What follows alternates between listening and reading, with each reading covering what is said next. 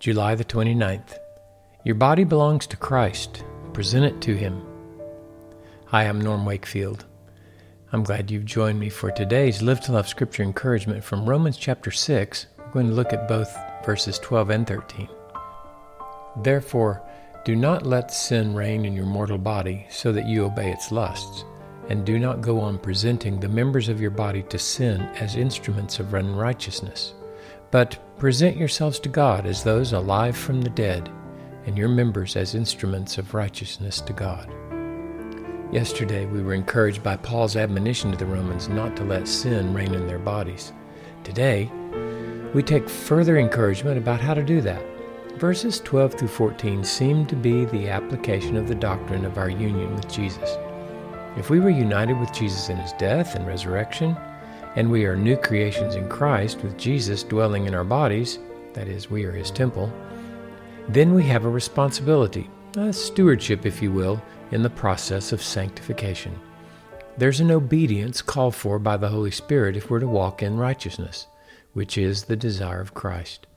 Righteousness has to do with relating rightly to our fellow human beings. Paul clearly believed that regenerated persons have the capacity to stop practicing sin with their bodily members. He isn't referring to their personalities because the soul of a believer is immortal. However, the body is mortal.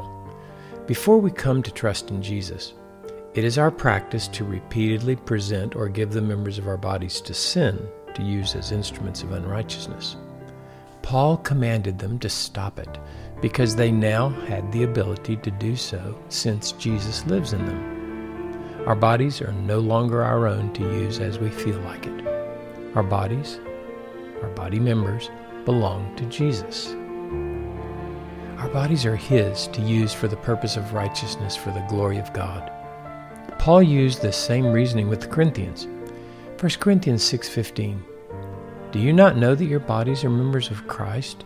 Shall I then take away the members of Christ and make them members of a prostitute? May it never be.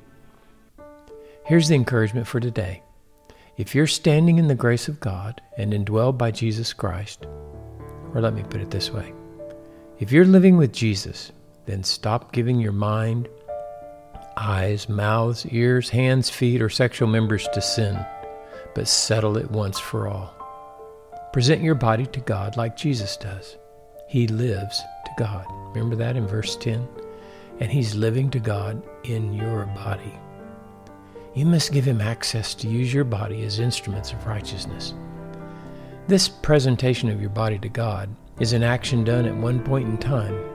It's having an official service of dedication before God where you say to God, I'm alive to you in Christ.